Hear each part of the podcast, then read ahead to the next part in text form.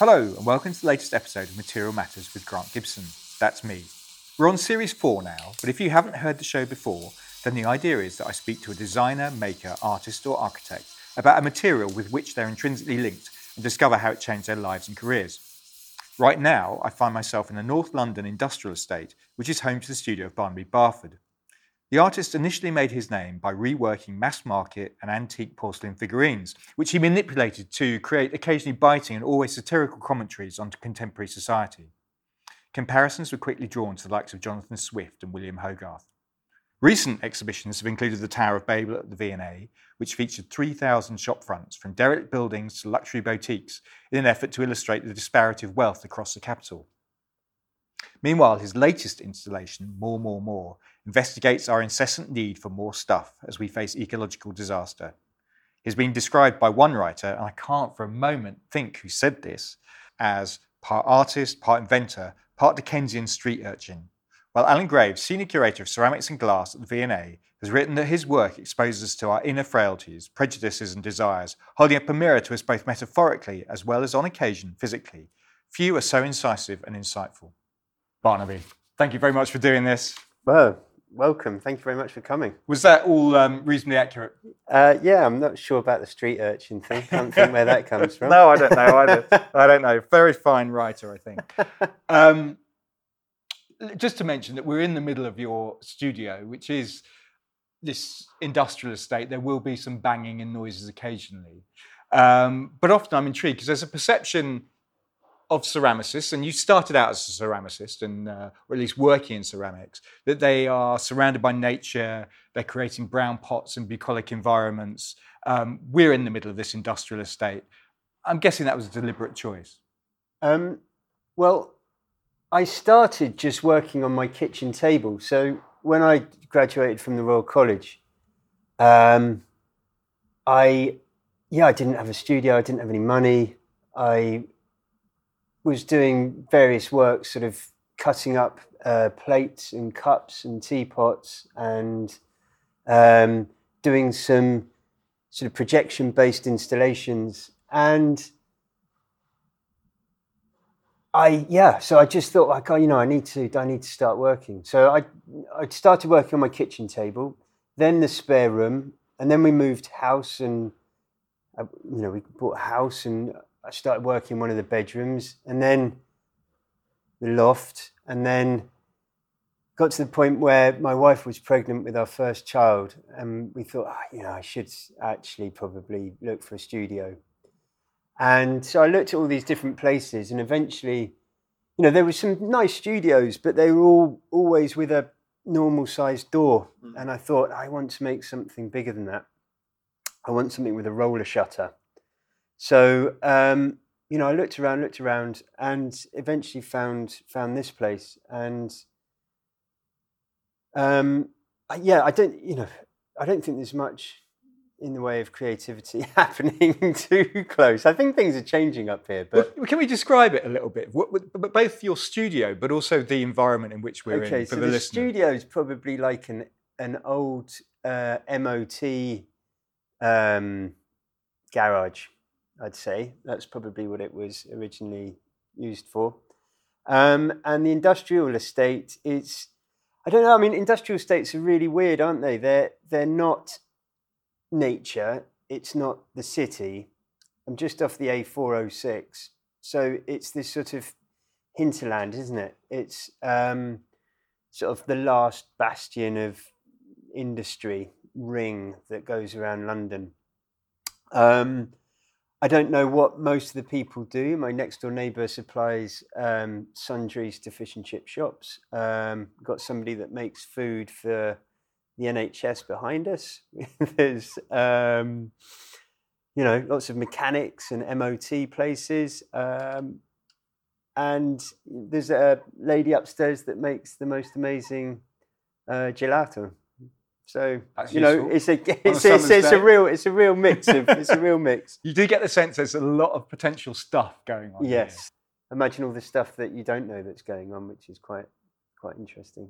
And I mean, your working environment is fascinating because we're surrounded by stuff on the walls. There's loads and loads of car- bits of cardboard and old packets and stickers and tools and uh, is all this in an order? Um, it wouldn't be if I didn't have the help of uh, Mariana, who works with me, because I'm, um, you know, I'm very, very messy. Um, but there is some, there is some order to it. I mean, I don't work doing one thing, finish it, and then do the next thing, and finish it, and then do the next thing. I'm working on about sort of ten different things at the same time. So. Um, I guess I I like to have everything on the wall rather than put away, you know, because I think there's always the chance of um, accidents happening, of materials next to each other, colors next to each other, images next to each other, um, and having things on the wall, you know, they're seeping into your brain all the time, aren't they? Um, rather than, I think I always try and make it as easy as possible to think of new things rather than having to go somewhere, open a cupboard, take something out, start working on it. You know, if everything's there, then you can just sort of grab hold of it and start doing it as, as you know, as the will takes you, really. Should we talk about the material for which you're best known, which Yep. is clay? Um, when did you become interested in it? Because you studied 3D at Plymouth. Yeah, that's right. Um, 3D design. Yeah, I mean, I, it's funny because I've never really been interested in clay. Um, we did a project in the first year, a slip casting project. So we had to make a model, then make a two part mold, and then fill it with slip and go through that whole whole process. And I didn't know what we were doing. You know, we made this model and then we made a mold, and then you don't know what to expect from the next stage. You don't know what to expect from the next stage. And then I filled this thing up with slip, emptied it, opened it, and it was, um, you know, it was a complete eureka moment of, oh, this is how stuff's made. You know, this is, I can make any shape I want, repeat it as many times as I want, relatively easily and relatively cheaply. And yeah, I just, I was just hooked on that industrial process of making ceramics.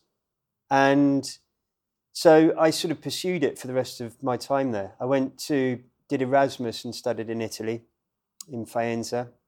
Oh, well, a lot of clay there. A lot of clay. Yeah, yeah. And that's the tile, the tile centre of Italy. uh, well, the tile centre is uh, Sassuolo, which is near take it all Modena. But there's uh, a lot of clay there. yeah, there's a lot of clay, and you know, I, I I didn't actually do that much work there. I did some work there. But I, I learned, you know, it was just it's a great experience. I met my wife there, and I've, you know, yeah, the bonds that we've we've made there since is is is amazing. But I came back and carried on working in clay, carried on working with plaster, making molds and slip casting, and I was at the same time playing around on computers. I just bought my first computer and I'd got hold of a copy of 3D Studio Max and Photoshop. I think that in, in Italy, everybody's using computers. So I was like, oh, wow. So I came back and I started working on it. And I started using rapid prototyping when it first started and started making objects that couldn't be made by hand, then rapid prototyping it and then taking a mold and making them in ceramic. What year are we talking here? 97? Right. Because the first time I would have seen it, the first time I thought about rapid prototyping, I remember Ron Arad. Okay, so it was sim- it was a similar time. Yeah. and it was quite it was very expensive and you couldn't get any water near the things that you'd done so I had to make them all in silicon molds and stuff and then it was that idea of using this ceramic this technique of making molds re- repeating the object to make a larger form so because it was expensive to do the rapid prototyping. So just something smaller, but then repeat that unit to make a to make a bigger object. And um, that's you know I got to the end of my degree and I was like, oh, this is what I want to do. This is what I want to do. So I, I applied for the Royal College with that sort of proposal of sort of doing CAD, CAM, like you know. To the ceramics and glass. Yeah, yeah, yeah. Sort of Right. doing rapid prototyping, making in ceramics. So I'd written my thesis on sort of virtual ceramics and virtual art, and and then I went there and did something completely different. Can I take you back? Uh, were you making as a child? Yeah, I remember going to Saturday art classes, and I remember doing clay at those art classes. And you know, clay was a part of part of childhood, wasn't it? I don't think it is so much now. Um, you know, with my children. Um, and then I used to draw loads and loads. We always had, we always had paper. So I just remember drawing and drawing and drawing and drawing Mm. and getting excited by neon markers. Because I mean, you had quite a an interesting childhood. I remember we talked once before, and you were saying that you were brought up by your mum, but your grandfather paid for you to go to private school. I mean, you, you talked to me about not feeling like you fitted in anywhere. I'm not sure. I don't know about the fitting in thing really. I th- I still don't think I really fit in uh, anywhere. But I think as I've got older, I think that um, it's probably a good thing. Well, I mean, I'm quite intrigued in terms of yeah, this interest you obviously have in satire, in society's issues and problems, whether that stemmed from from childhood. Yeah, it might well do. I think I've, I've, well, I've always been interested in people, and you know, this country is, uh, you know, it's it's it's built on the class system, and it, it's sort of prevalent everywhere that you look, and so. I think when I first started working with figurines, you know, they're naturally you either have uh, street urchins, or you've got this sort of aristocracy with these characters. There's nothing really in between. So, um, you know, that also sort of felt like a natural evolution of the work. And I think I never really, I sort of was reacting to media and reacting to the world around me. And I think over the years, the more work that I made, the more I understood what I wanted to make work about. I think there was a sort of a growing up and uh, a sort of maturing and an understanding of not so much of the world around me, but sort of of understanding that I was trying to understand the world around me. Mm. Does that make sense? Yeah. Where so, and I think, and that's stayed the same. You know, I, that's why I make work is really to try and understand the world around me, try and understand my place in it, um, and sort of try and understand what's going on and if that's any different to how it's always been. Do you read a lot? Yeah, I, I read a lot, and basically the way I work is I'll do I'll spend periods of doing loads of research. So, um, so let's say with the last body of work, I sort of researching happiness. So, I was looking at it sort of from a, a political point of view, religious, historical, um, biological, um, economical point of view. So, I'll do sort of loads of dipping in and out of reading and loads of seminars and trying to do this sort of broadest amount of research and then I'll find something and then go deeper into that and then broaden that out and then go deeper into that. And there's usually sort of one or two seminal things that I read that are like, ah, that's sort of put into words how I feel. Um, and then I'll end up sort of switching modes and getting into more of an exploratory mode in making work. And then it will be into a sort of production phase where I'm still experimenting, but it's like, okay, now I've got a deadline, hmm. you know, for an exhibition or something like that. And usually that the reading then sort of gets less and less as I get making more. And then once that's over, then I'll get sort of back into into reading again. So it's like a research period. Yeah, I do. I try and do that. It's sort of giving a.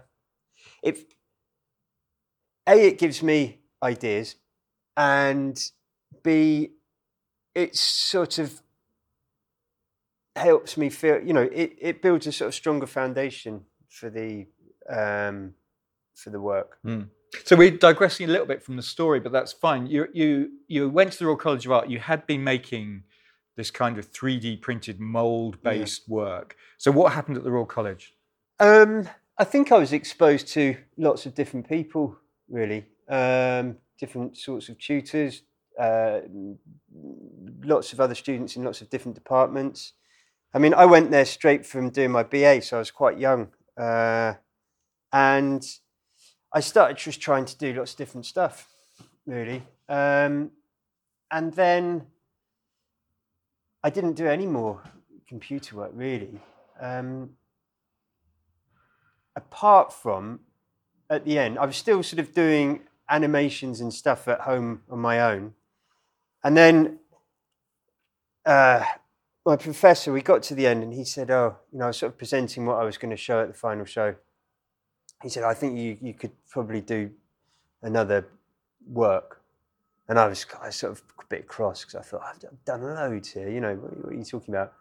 So I thought, oh, I'm just going to do uh, you know, him, I'm just going to do some animations and show those. And then um, I had a really good tutor, Jefford Horrigan, and he'd said, you know, your your work's always three things, and so where's this third thing coming in? So I was thinking, well, what what do I project onto? And I still remember doing the drawing of, uh, you know, project onto a project onto a plate, and then I ended up making a work which I'm still really love actually, uh, which was called Conversation Piece, and it was the willow pattern, the story of um, projected onto two white plates. So I'd scanned in and then animated the story, which is a tra- tragic love story, and on one plate was the all the figures moving, and on the other plate was the story written out and it was projected down and it fitted exactly onto these two white plates on a table setting for two. The idea is that you read this sort of love story to each other. So it's sort of for couples that didn't have anything to say to each other anymore. Or Um, food to eat, presumably. Yeah. um, and so, yeah, I ended up doing more work like that when I finished. And and in a funny way, what ceramics, what I was most interested with ceramics was is there was this wonderful opportunity to play with the history of the material. Um, you know, it's a sort of healthy irreverence of it. You know, you know all the history, you know uh, its industrial history and, and, and the pottery history and, and all of that, when actually you can you can you know, it's such a rich area to play with and to to have fun with, really. Um, and that's when, you know, after I finished, that's when I just one day I thought, oh, I could I could cut up figurines, and so I started collecting them. So hang on, could, did you collect the figurines to cut up, or were you already collecting figurines? No, I, cut, I collected them to cut up, but I didn't have any tools to cut them up. And it got to one point, and this was just at home. And my wife said at one point, she said, "Uh, "If you, you better start doing something with them." and so I just bought. So how many did you have? quite a lot. I was buying them sort of indiscriminately. Car boot sales, um, charity shops. I actually pushed up the price of figurines in charity shops where I lived. And uh, then I bought a Dremel and I just started cutting them up. And I thought I was going to make sort of Frankensteinian style creations out of them. And straight away, with the very first one, it became about the narrative between these characters. So you made these kind of tableaux. Yeah, yeah. Straight away, the very first mm. thing that I cut up, mm. I was like, oh, put two things together, and it's like, yeah, there you go. And and then yeah, I, I, I carried on working like that for about ten years. You know, they went well. People liked them, and then I ended up working with with David Gill. Well, I was going to ask how long before you started. You started making the figurines. When did the relationship with David well, Gill I and was Galleries working. start? I was. We had a group show at Barrett Marsden, and at the Royal College, and then I just started taking work down there. So I'd just get on the tube and just take work down there when I'd finished it. I didn't really understand the protocol of working with galleries and stuff. Then I made these figurines, and actually it was um, Nelson Woo really liked them, and he he bought a few, and and you know to give him massive credit, he you know he said, well, you know, you should go and maybe see David as well. Mm. And then I hadn't realised that they they that they'd seen some work that I'd made in a show at Sotheby's, which was curated by Janice Blackburn. Right. So it was sort of quite a bit bit circular, Circular. Which, was, which was good. And Um, and uh, what kind of influence has David had on your career? I wonder. the biggest thing is that it's allowed me to make work like consistently make work so and that's the biggest that's the biggest thing really is i've and i i thought when i finished this is what i want to do and for for years i was you know we, we were we were really skint we didn't have any any money at all and so it was that's what i wanted to do Mm. i wanted to make make work rather than have another job that supported making work. Did it take you to a slightly different place, kind of out of the design or craft world and into a more an art market? You know, I have to make the work that I want to make, and that's what they've always allowed me to do without sort of trying to steer me in, in any one direction or asking for more of one thing. Is that I've I've been able to make the work that I want to make. David once described you as being quite tortured. Is he is he right? Uh, yeah, I I think I make things difficult for myself. Um, I think that everything that I do, I do with a intensity and a rigor, whether it's an investigation or whether it's a process. I I don't know whether it's some sort of Catholic guilt, Protestant work ethic, even though I'm sort of neither. Uh, that I sort of like it when it's hard. You know, when the reason I stopped doing the figurines was I'd sort of worked out how to do it. Yeah, because you could have. I mean, that was what 2011. You, Yeah. you could have kept doing Yeah, those. I I wanted to stop earlier in 2008 9, but then I made a film for Mm, Channel, 4, Mm. which sort of kept me going for a few years because it was just like wow, it was such an amazing process that with animate projects. I absolutely loved it. But that's had an extraordinary journey really for a short film. Um, and so I yeah, I mean I knew how to make a good piece and so it stopped becoming interesting. So I put down my work and was like, right, I look, you know, want to find a new language. It's when I moved in shortly after I moved in here, and I wanted to make some bigger work. And I, it's sort of going back to what we were talking about a little bit earlier, is I'd sort of understood what I wanted to make work about, and I wanted to do the Seven Deadly Sins, which is the last time you came up here, actually. Yes, mirrors. And I wanted to make some large scale pieces. And the reason why they ended up being mirrors was because I sort of didn't want them to be these passive sculptures. I wanted you to be within, you know, see yourself within them. And I've actually always, you know, looking back, I've actually always worked with with with with mirrors. And you know, the first piece I made, you know, it was had nine thousand handmade bits of porcelain with decals on them, and it nearly killed me. And the film, making the film, you know, nearly killed me. And doing the tower, it was. well, we, know, yeah, we're going to come on. To and so, like, I I kind of give these, you know, I, I embark on these projects that I think, oh, yeah, you know, do that. And never realizing how, you know, how, how, how much they're going to sort of overtake my life. and and I sort of struggle when things come a bit easier. I, I even though it might be a, a, lovely drawing or uh, you know, um, I, I I sort of think ah, I need to make it harder for myself. Mm. Mm. Why the seven deadly sins? They were written down by Pope Gregory in um, 600, I think. And they'd been around a lot longer than that. And so that's sort of nearly 1500 years. And I wanted to see if they were still relevant, if they still mattered, if they were still the same, if they were still, you know, without the threat of eternal damnation, what, you know, are there any consequences nowadays? And so I started, as I do with all my work, I started with this that series of questions really, and started reading and exploring and trying to understand and um, sort of trying to sort of form a language around it. Um, and you know they are the same, and it, it goes back to that question of are we any different? What makes us different now than you know medieval times or the dawn of society? You know, we haven't really evolved. And do you reach any conclusions? Did I reach? Is conclusion? it important to reach conclusions? Um, I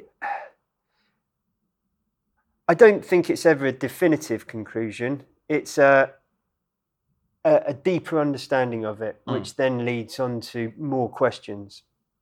So it was really what really interested me was uh, looking at envy, and um, it was I've got to say this a long time ago now. It was how does it start? It starts with why can't I enjoy what they have? And it ends with why should they enjoy what I can't have? And that had quite a profound effect on me, thinking about society, and it was um, you know, the the time of the uh, the riots, London riots, which were just down the road, and um, you know, it sort of got me thinking about this divide, and in the city, especially, you know, we have this sort of the richest people in the world here, and we've got also the sort of poorest areas in the country here, and so that's really what led on to exploring and, and trying to understand the tower. Well, uh, yes, this is it. Tower of Babel, which was what 2015. 2015, yeah. yeah, which featured 3,000 shop fronts that you photographed from across London. Um, so, can we talk a bit about the, the thinking, but also the, the process behind that piece? You spent a lot of time on a bike, right? Yeah, uh, yeah. I um, so I was. I hate shopping, and but I was fascinated by the idea of of people going shopping. You know, going shopping for fun, and even now. So that's what six years later. Times feel diff. It feels different now.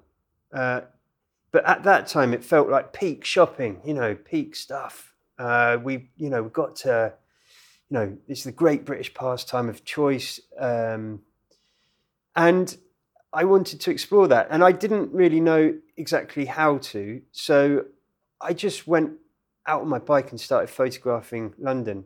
And in all honesty, I thought it was going to be sort of like some Charles Dickens perambulations of London. And I'd go out and look at shops and probably find something else to make work about.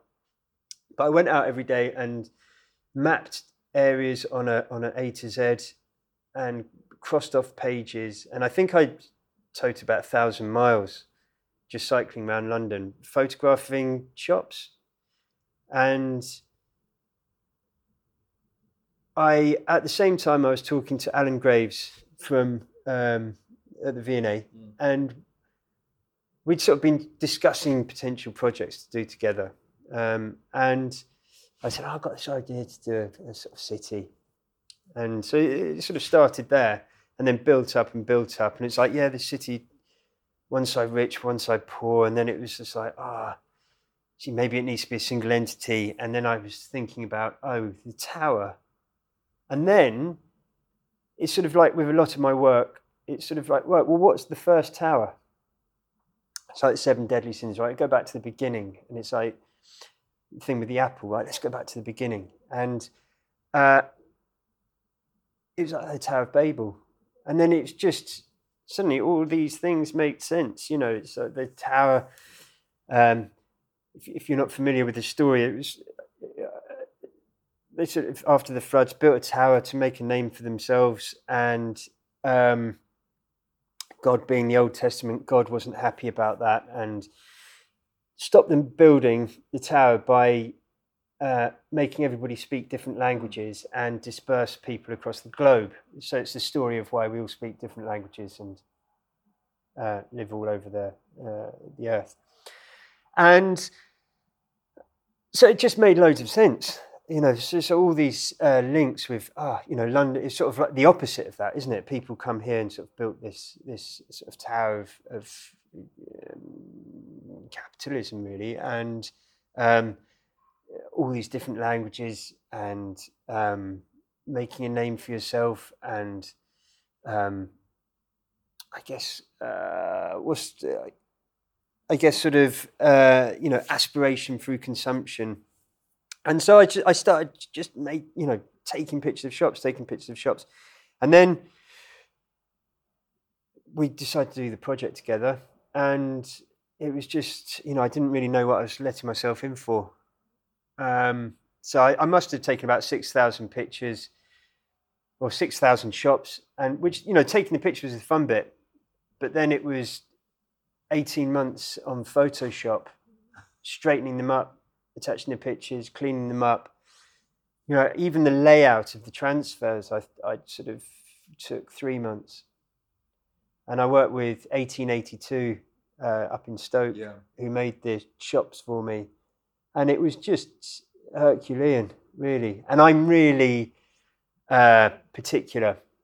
It's another word I was going to use there, but um, really particular. So, you know, actually making a square block out of bone china is quite difficult.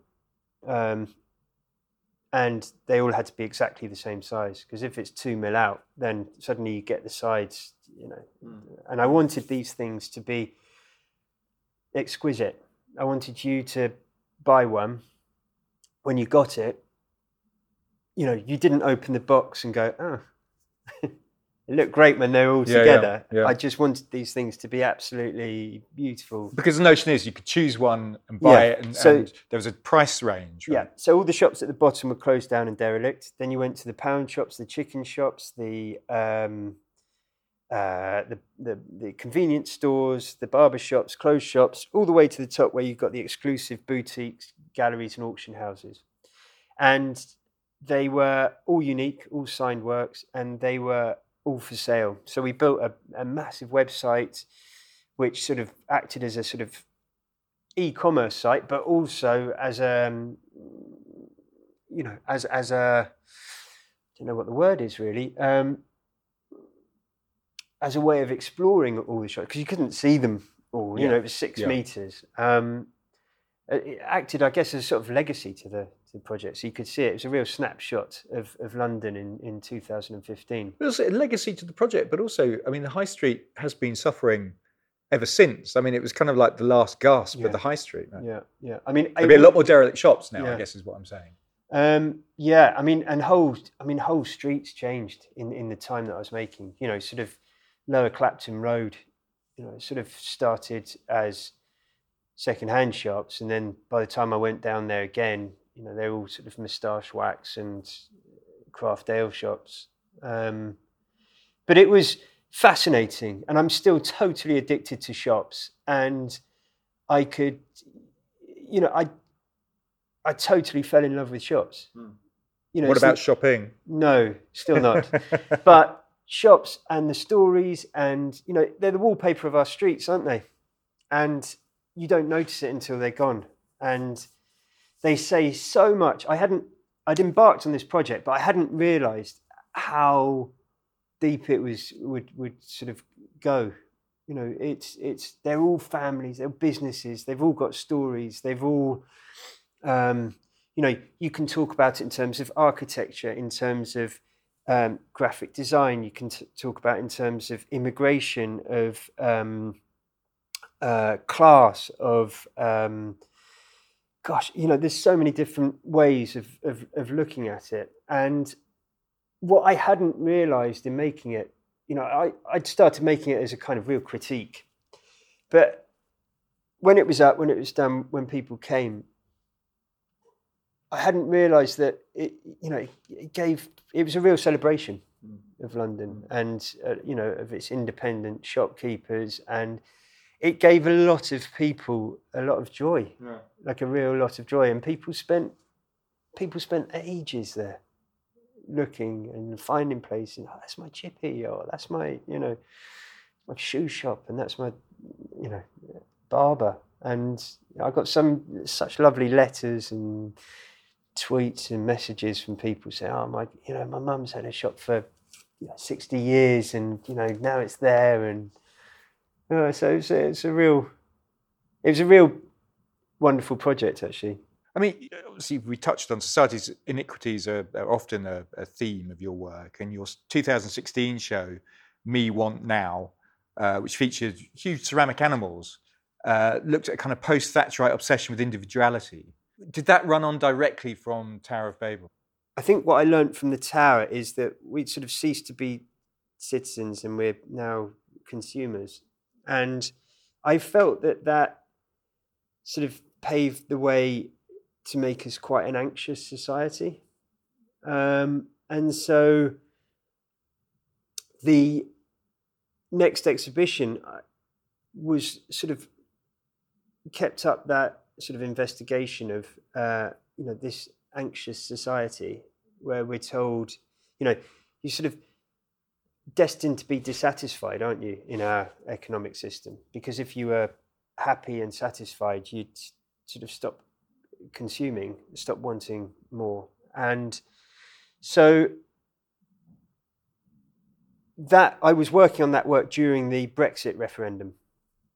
And so I saw really quickly how how I felt a sort of an anxious society is so easily provoked with sort of rhetoric of, of fear. Um, and you know how quickly things can change. So that that work really became about um, it was about you know it was about a few things, but it was that that was the focus when I was sort of making it because it featured a baby elephant. There was an eight-foot polar bear, yeah. black panther. Yeah. Why those creatures in particular? Well, I wanted. I, I was sort of quite fascinated by the queue, uh, and the queue. You know, the sort of powerful don't queue, do they? And I think the queues got a lot of um, sort of references, whether it's the dole queue, whether it's a queue for aid. You know, e- even more, you know, more sinister things as well. And so I felt that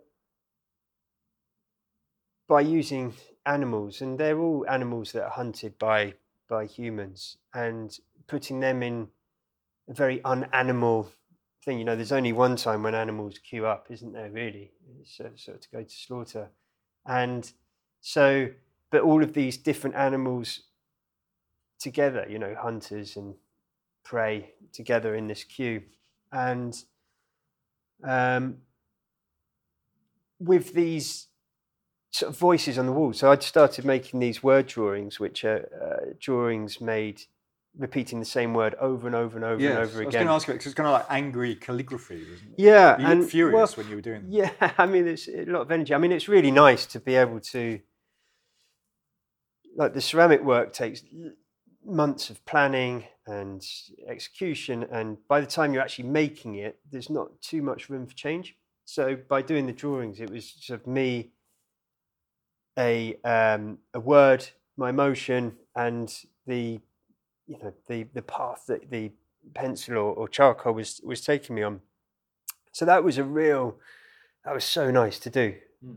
You know, it's the sort of first time where I brought sort of two D work into into into my sort of practice, as it were. And the um, words you chose, things like more, power, change, choice. Yeah. How did you decide? Um, they were words that you know um, seemed really important in this in this um, referendum campaign. Um, they're words that, when you take them on their own, you know, hope, glory, change, choice, um, more, growth, they sort of fairly positive words. But then when they're repeated and repeated and repeated by politicians and on social media, it becomes, you know, they become something else, don't they? they the, the, the meaning changes and the meaning becomes warped. Um, and that's sort of what I wanted to to have as these sort of voices on the walls. Sort of nothing's enough. You have more. You know, you need more. You need more change, more choice. And the animals were sort of this in this sort of quiet queue, sort of waiting and not having any choice in their, you know, in in, in their future really. Words feature again in your latest show, which is called More, More, More. Um, that centers around the apple. We're surrounded by photographs, drawings, apple ephemera. Um, what's the interest in the apple? So I'd realized from making the tower, from even the seven deadly sins, from um, the, the me want now, that actually I was sort of looking at happiness in a lot of them, right? Happiness through consumption or um, uh, you know reasons of this, you know, for us not to be happy. And so I thought I'm going to research happiness, really look at it, and um, so I started, and I guess the reasons of a, a lack of or perceived lack of happiness, really, because we, we, we should be happy, you know, in this nation. You know, we the, the ingredients are there. Um, so why aren't we? What's what's this sort of reason of, of distrust and anger and division and hatred. And so I started looking at it from all these different areas and, uh, from, you know, political and economical and biological and uh, religious and political. And I, I came to the conclusion that we, we have this incessant need for more. And not just more stuff. And so I was, at the time, I, goes back to making things difficult for myself. I started trying to, I was exploring paint and painting with the word drawings. And I thought, right, I'm just going to paint the word more. So that's all I'm going to do over and over and over and over again. And then as I was doing that, and as I was reading, I was thinking, more what? You know, more money, more cars, more hair, more friends, more likes, more love, more sex, more shoes, more peace, more um, more war, more guns. And I started making these lists of more what. And it seemed to me that actually, that for me, that sort of seemed to sum up sort of contemporary society where it doesn't really matter what you achieve or you do or what you have. There's this, oh, what's next? What are you doing? You know, what's more? What's, what's, and I've got that question coming up at the end. Okay. and uh, and so I I again went back to a beginning, not you know not the beginning, but a beginning. Some, and I thought, yeah, what's the original more moment? And it was like, wow, yeah, Adam and Eve, and they supposedly had everything. Yet there was still a temptation to want more, whether that was knowledge or wisdom or you know, freedom even. And so that got me onto the idea of making the apple tree, where there was this tree and it had um, 80 bone china apples, each with a different word on it, um, a promise of more. So, and it was sort of the tree of good and evil, really. So it had had everything. So it had uh, you know love and peace and uh, empathy and um, but then it also had uh, you know populism hatred uh, division chaos and the idea would be that you'd you'd buy an apple and you'd go and actually pick it from the tree so um, made these um, sort of rapid prototype stalks that snapped off so and they snapped off with a really gorgeous, really loud snap. And so you sort of reenact that moment of, of the downfall of mankind. And I quite like that. It's a little bit like the tower in terms of your, and a little bit, I guess, like the, the, the mirrors, is you're activating it. You know, you're, you're, you, you have to go and interact with it rather than, you know, you can just look at it. You know, lots of people looked at it, but I like that sort of this activation of a, a piece of work. And then that got me onto the Apple.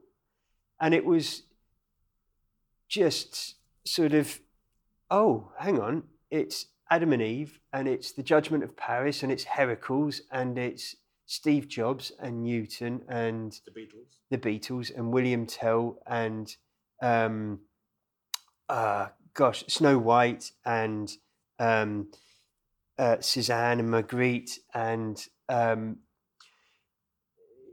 you know the Viking gods, and it was so I do my thing and go right. Let's really research that, and then you realise, gosh, it's been a symbol of sin and redemption. It's been a symbol of of beauty, discord, immortality, and death. You know, and it's sort of the most humble of fruits, but it's been there at every stage of you know human history as a as a as a sort of a player really uh, as as this sort of symbol that we can sort of put anything on. And so i and they're all the things that you know. You know i can say that list to anybody and they're like oh yeah oh yeah oh yeah yeah yeah. And but it's like actually when you put that together and it was like I opened a door slightly into this world, and it was just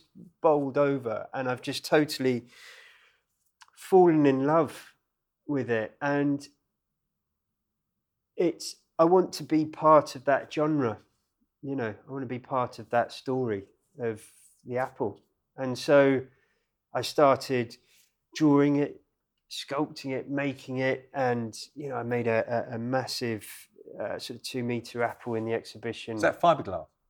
It was fiberglass, yeah. Um, and it was this sort of wizened apple. And which symbolised what? Well, it was called Land of Hope and Glory, mm. um, and it was, you know, with all these things, people take you know what they what they want from it, and um, but how in, in making it, I was sort of quite interested in when those in power sort of exercise their unscrupulous desire for more, the effect that that has on on us. And so maybe that apple is us, maybe that apple is our our country, maybe that apple is society. But then it could also be, you know, it could also be, represent sort of nature in a way, sort of like the animals in, in, in me want now. They could also they could be us, but they could be nature. You know, is it is it it could be life in, in general of.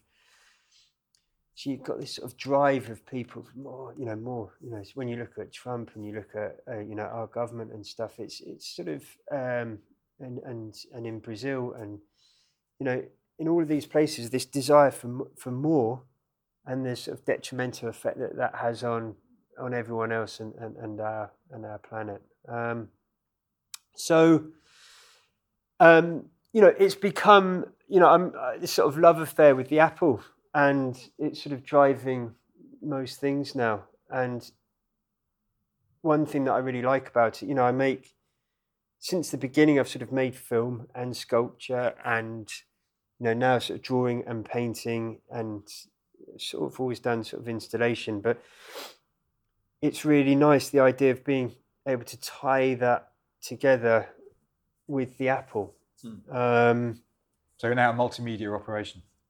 Yeah, I mean, in a way, I've always, you know, even when I was doing ceramics, I was painting them with enamel paint, and I was using epoxy putty, and I was making wooden bases, but everything looked like ceramic.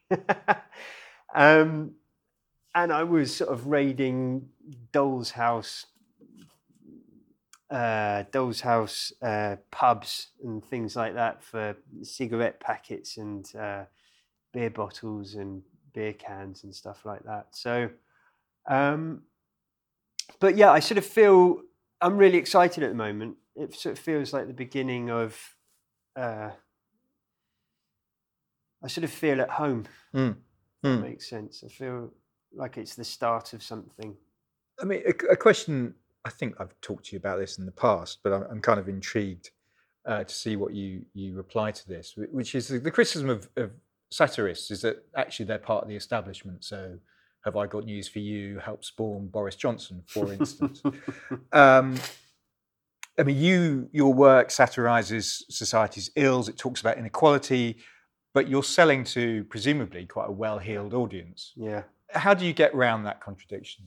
being an artist, you have a voice, and it's it's good to be able to use that voice with any audience that you have, really. Um, so, if you can change anybody's perceptions of, of something, then that's a that's a that's a great thing. You know, I I think you know things like the tower were, you know, people have said, I, I don't walk down the street in the same way. You know, I don't look at shops in the same way. Uh, you've totally changed my perception of the high street, and you know that's an amazing Mm. that's an amazing thing. Mm. But what I'm doing with the so going on with the the, the research of the the apple is I'm doing a, a, an artist book about the apple. So, okay, so that because this is coming into my because we're getting to the end of Oh, our okay. time, um, but this is coming to my future question. So is this this is the this is the next thing that's yeah, coming up? Yeah. So um, I'm making a book about the apple. I went to see the publisher about it, and they, I think they were expecting me to sort of propose this social history of the apple, and I went with this mock-up of um, just pictures really and like heavily cropped into pictures so you you know you might have the apples from a Cranach painting and you might have like the apples from a Cézanne painting but really close up so you can see all the cracks and everything and then it's got um and it it offers up sort of juxtapositions of um oh you know spanning centuries spanning um media of, of genre. So it goes from sort of farming to contemporary art to uh, religion to superstition, um, sayings, um, you know, the American frontier, uh, uh, cider, um, and just looking at the full expanse of the um, the influence and the sort of proliferation of the apple in our society, really. There's a huge bit of visual research fundamentally. Yeah, so it's basically my research put into a book, really. Um, And when is that going to be published? I hopefully next September. Brilliant. Well, our listeners will be looking out for it. Barnaby, thank you so much for your time. Thank you very much. Really Thank you. appreciate it. It's great.